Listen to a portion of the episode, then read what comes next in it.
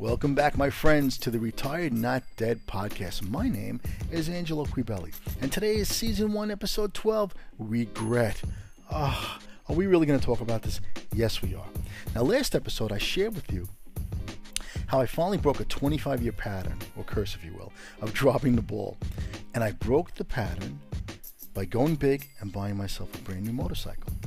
And I mentioned how the excitement outweighed the fear and uncertainty, but I didn't share with you the motivation behind finally breaking that pattern, and it was regret. So let's talk about this sad characteristic of human behavior.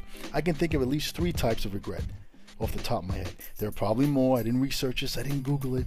I'm just 57 years old with a closet full of regrets, so I think I could talk about this. The first type is the regret you can't do anything about. For example, uh, like marrying the wrong person. Hmm, sound familiar? And honestly, if you had a child or children with this person, you shouldn't regret it because you brought a new life into the world. Take it from me, I'm adopted. I don't even know who my birth mother is, but I'm glad she had me. So we can't do anything about this type of regret. So why dwell on it? Doesn't mean you have to stay married, and as Dr. Phil would say, that's a whole nother show.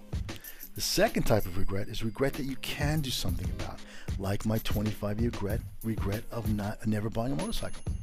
I did it. I went in big. I bought it brand new. That's the way I had to do it. It doesn't matter anymore that I didn't get it in 1993. What matters is that I have it now. I'm enjoying it. The regret is all gone. It disappeared because I chose to make it disappear. I executed. I became a practitioner of my own destiny. End of story. The third type of regret is regret yet to come. This is the potential regret we face constantly with our everyday choices. Now, Tony Robbins spoke about this way back in 1988. He called it the rocking chair test. What I'm talking about here is regret involving things you wish you did, missed opportunities, unfulfilled hopes and dreams. The cemeteries are filled with them.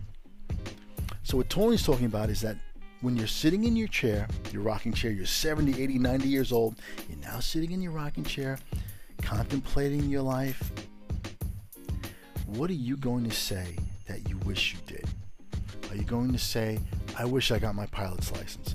I wish I went to Europe and studied French. I wish I learned to play the piano. I wish I married that guy. I wish I told that girl in high school I loved her. What are you going to say to yourself? So each day, when you're faced with a choice and you're on the fence, just ask yourself if I don't do this, if I don't buy this thing or go on this trip or say yes to, to this person for, for a date, what am I going to say 5, 10, 15, 20 years from now or anytime in the future? What are you going to say? Are you going to say that you should have done it? If you know now that that's what you were going to say, then just do it. The bottom line is this, my friends it's okay to make mistakes. This is how we live and learn. Remember when I was talking about the Latin rapper Pitbull? He said, You don't make mistakes, mistakes make you. It's okay. This is how we learn. But regret sucks. So make choices now that you won't regret later. Thanks for listening. This is Angelo Q. Until next time, a la próxima.